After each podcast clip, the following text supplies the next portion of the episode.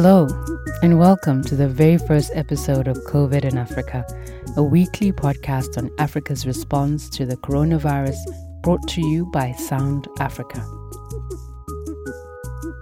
To be clear, while we will endeavor to give you the most up to date, accurate information about the coronavirus crisis, our goal is mainly to pursue some of the systemic and underreported issues underlying the crisis and also to bring some interesting human interest stories. I'm your host, JD Ramalapa.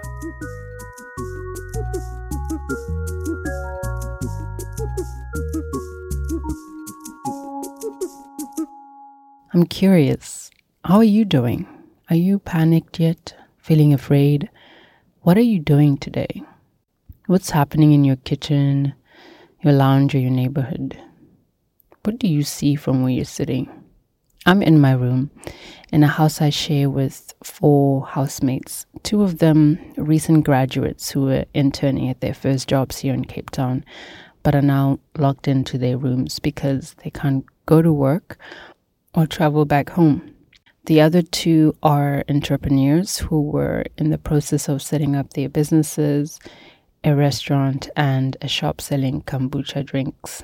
We're all on day one of the 21 day lockdown in South Africa, which was announced by the president this week, following a spike in corona cases to over 900 cases and counting. It's the first time that South Africa has been in a state of emergency and lockdown since the apartheid regime collapsed more than 20 years ago. And for me, life feels normal, momentous, and even strange at the same time. Just before recording this, I got a message from a family friend living in Israel, which made this virus even more real. She said, I've been having strange symptoms, severe headaches with heaviness, then slight nose bleeding, a strange sore throat like my throat has been scorched. Now it's severe dizziness. My head is spinning and I can't stand or walk steadily. This started in the early hours of this morning, coupled with confusion. And she's alone in Israel. This virus is spreading so fast, it's hard to pin down the exact figures. But according to stats by the World Health Organization, by Thursday, the 26th of March, there were over 3,000 cases reported in 46 countries in Africa. 83 people have already succumbed to the virus in 10 countries Algeria, Burkina Faso, Egypt, the DRC, Ghana, Gabon, Mauritius, Morocco, Sudan, and Tunisia. The recovery rate is still higher than deaths, with 254 people having recovered from the disease around the continent. But it seems as if things could get much worse before they get any better. For example, researchers at Wits University projected that 1 million people could be infected with the virus within the next 40 days in the country. It's an alarming figure considering some of the existing challenges facing the country and its people. And it has gotten people feeling afraid, and many are starting to panic and are asking difficult questions how do you know if you have the virus since it is mostly asymptomatic? Um, when is the right moment to consult a doctor? Is it better to wait and self quarantine for 14 days, or is it safer to test before the flu like symptoms get worse? It's also a bizarre experience going around trying not to touch anyone or get close to anybody. It's like you yourself uh, some sort of bomb, and no one else can can see. That's our producer Rasmus Bitz. He was not feeling well this week, so he decided to go and get tested. So um, earlier this week, our little editorial team spoke via Zoom because uh, we're all working from home now. And we were talking about what you're supposed to do if you think you might have corona. Turned out that none of us were 100% sure. so I got the task of finding out. And then this happened. When I woke up this morning, I was definitely feeling fluish. Um, I was like a bit sweaty, as if I had fever. And um, I had this funny feeling in my throat, a headache, uh, and again, this like kind of body aches. Nothing too bad, actually, just, you know, enough um, to make me think, okay, it's probably the corona. My wife and I were already in self isolation because she had only last week come back from Australia. She'd been there for work. We were four days into the two week period when both of us started feeling fluish. We decided to not do anything about it that night, but the next morning, nothing had improved. You know, under normal circumstances, I would probably have just like taken it easy today and not, you know, made any big deal out of it. Um, but since we are now in the early stages of this international pandemic reaching South Africa, the question that I have is uh, whether or not I should do anything uh, different. Um, should we, you know, report this? Do we need to get tested? Um, what is the right thing to do? In short, we didn't want to overwhelm a system that was already under pressure because we had the flu. But at the same time, if we had the virus, the authorities probably should know so they could warn the people my wife had sat next to on the plane. We really didn't know what to do, but fortunately, we had WhatsApp. There's this uh, brilliant thing uh, actually on WhatsApp here in South Africa called the Corona Hotline um, and if you just write hi to that number, you get directly to the Corona hotline, where there is um, a whole like you know menu. I wrote testing because I want to know if I need to get tested or not. And it says that if you feel you've been exposed to COVID 19 or showing slight symptoms, one should avoid contact with other people in your community and self isolate. So that's what we're doing, right?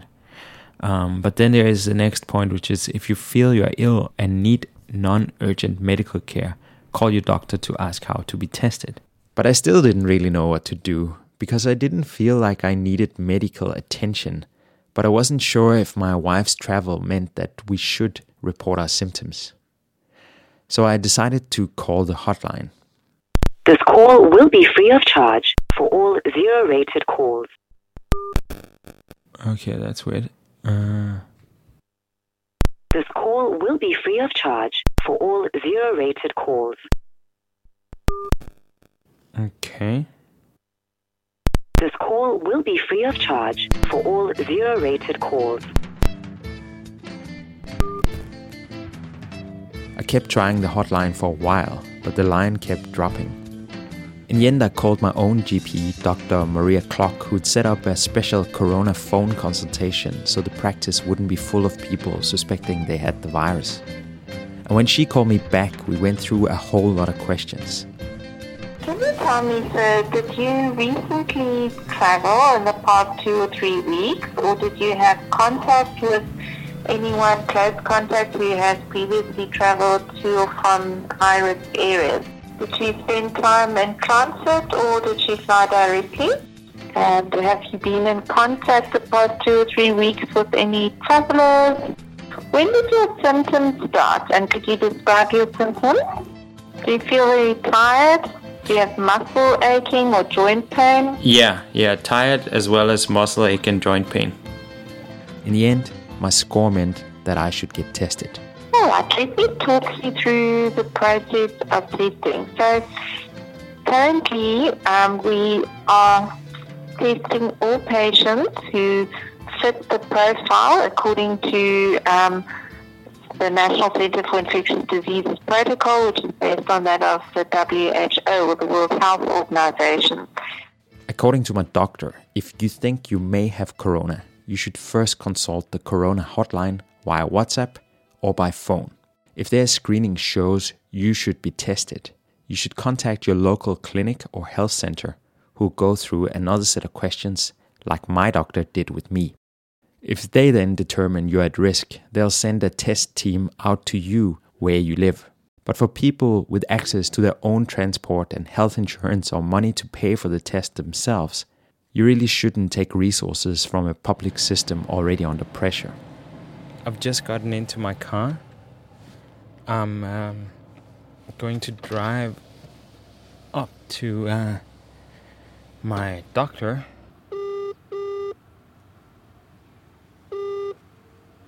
Dr. Jones.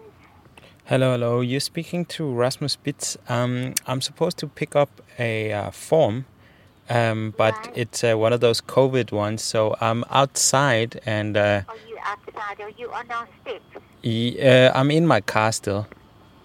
Okay. Um, if you could just come to the bottom of the steps and I will go and fetch the form in the front because I'm right in the back of the office and then I will sort of hold it out the gate for you. Okay. Sorry, it was Rasmus So far, so good. I've gotten my form from the doctor and now need to go to the mobile testing center at Mediclinic to get tested. It's really weird driving uh, through Cape Town on a day like today, you know? Um, I don't know if I've ever seen it this empty before. Not only that, it's also a bizarre experience going around trying not to touch anyone or get close to anybody. It's like you yourself are some sort of bomb. and no one else can can see. When I get there, it's almost closing time and there's no one waiting. Only a strange setup of plastic chairs on a parking lot. Under normal circumstances, they would seem bizarrely far apart, like the cheap chairs were being exhibited. But it isn't normal circumstances. At least not until it comes to the cornerstone of private healthcare filling out forms. Uh, what's that?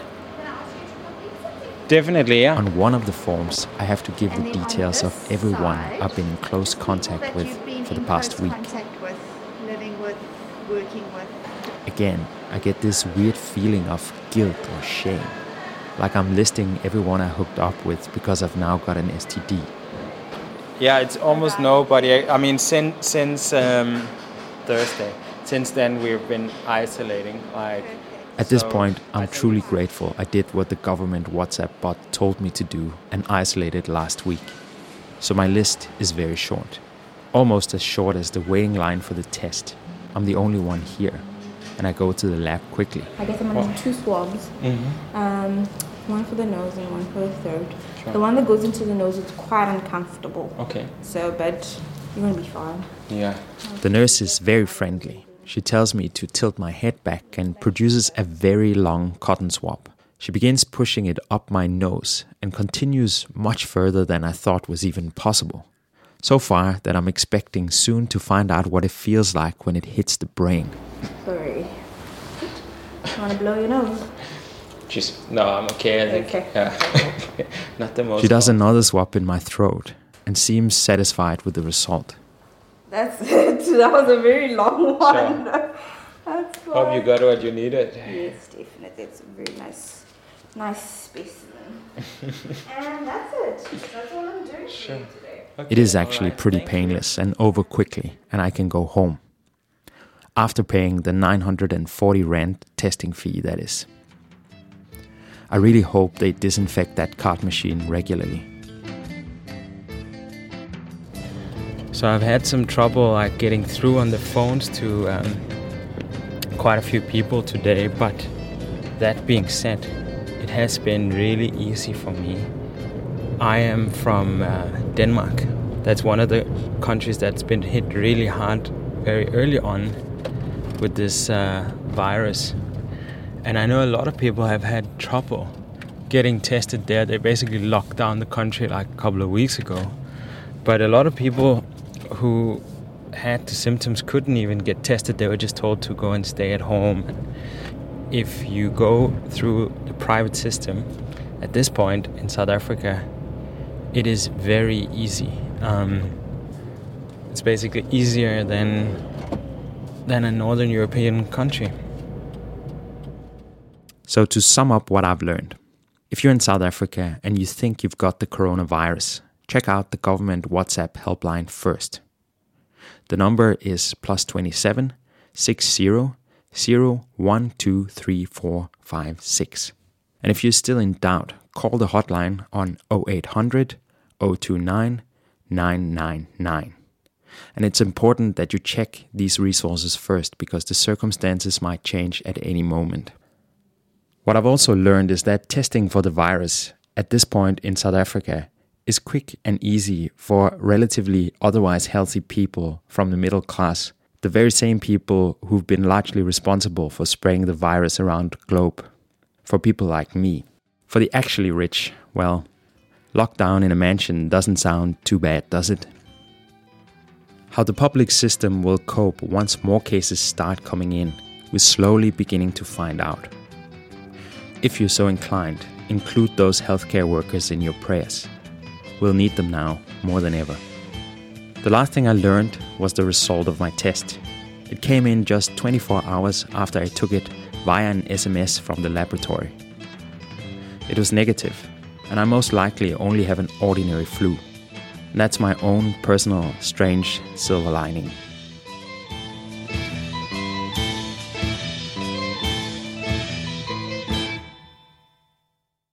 Even though the numbers in Africa are rapidly increasing, the number of people who've been infected is still lower than in most countries around the world.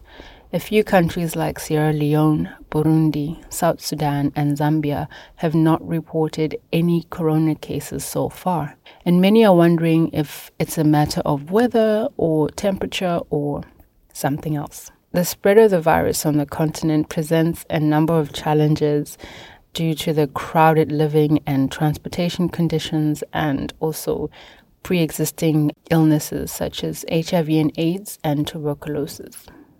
Sierra Leone is one of a few, if not only, West African countries which has not recorded a single case of coronavirus yet. And the country's president, Julius Maada Bio, is not taking any chances. Lambar is a journalist based in Freetown, Sierra Leone. He is also the president of the Sierra Leonean Journalists Union, and we spoke with him via WhatsApp, and messages kept flooding in while we were speaking. Let's just go back a little bit into 2014 um, when there was a, an outbreak of Ebola um, in uh, in West Africa. Can we just go to the very beginning?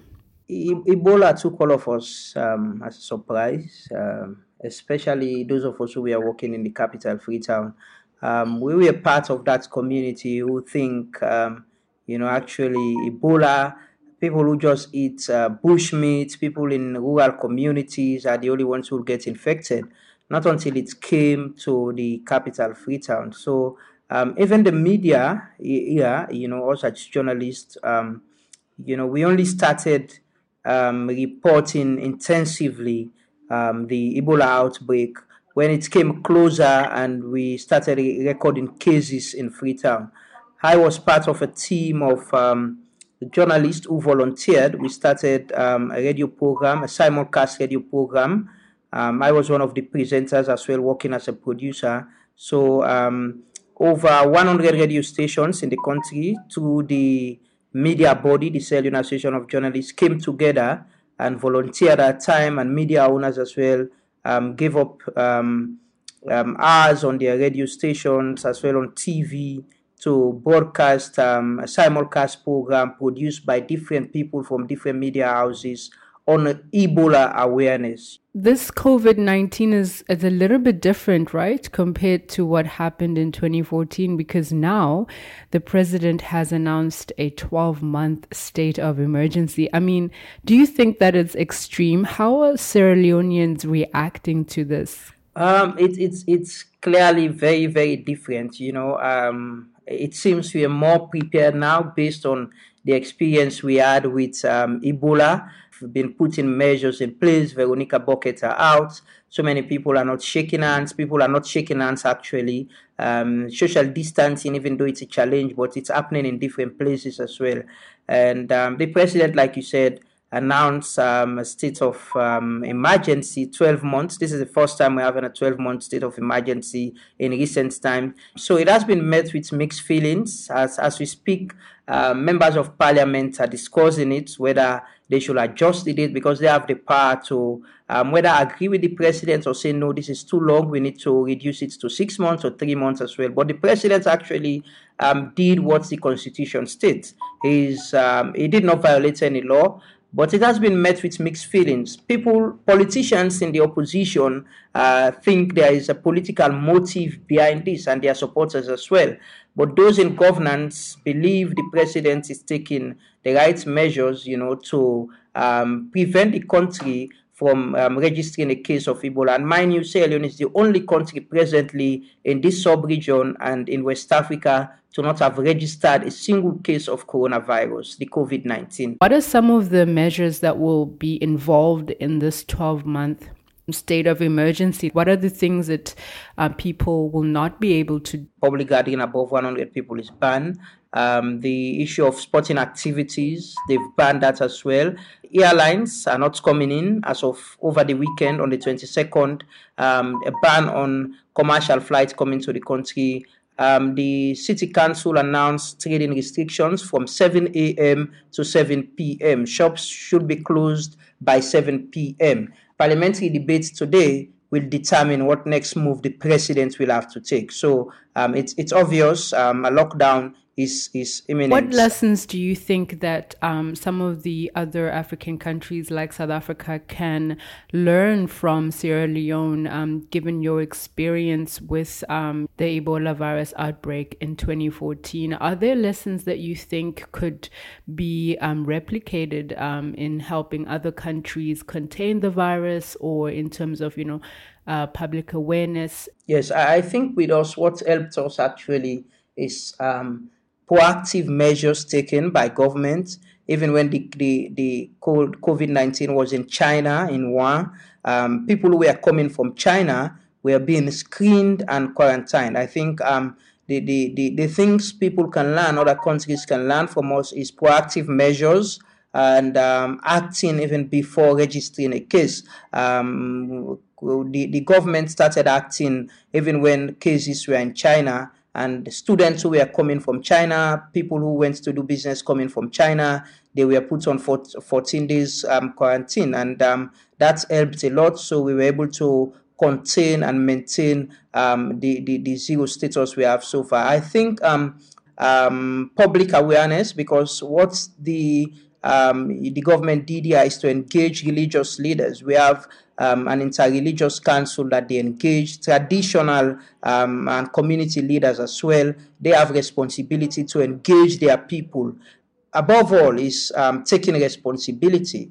Um, and um, every individual believing and understanding that we all have a responsibility to ensure that we stay safe, um, we keep our family safe, we keep our community safe, and we keep our country safe. So that the message us as media people have been passing that um, you know stay staying zero from COVID nineteen comes with the responsibility of the individual. You know, there were some reports that after some of the lockdowns that you experienced there in Sierra Leone in 2014, there was like an increase in uh, pregnancies afterwards. Is there any truth to that?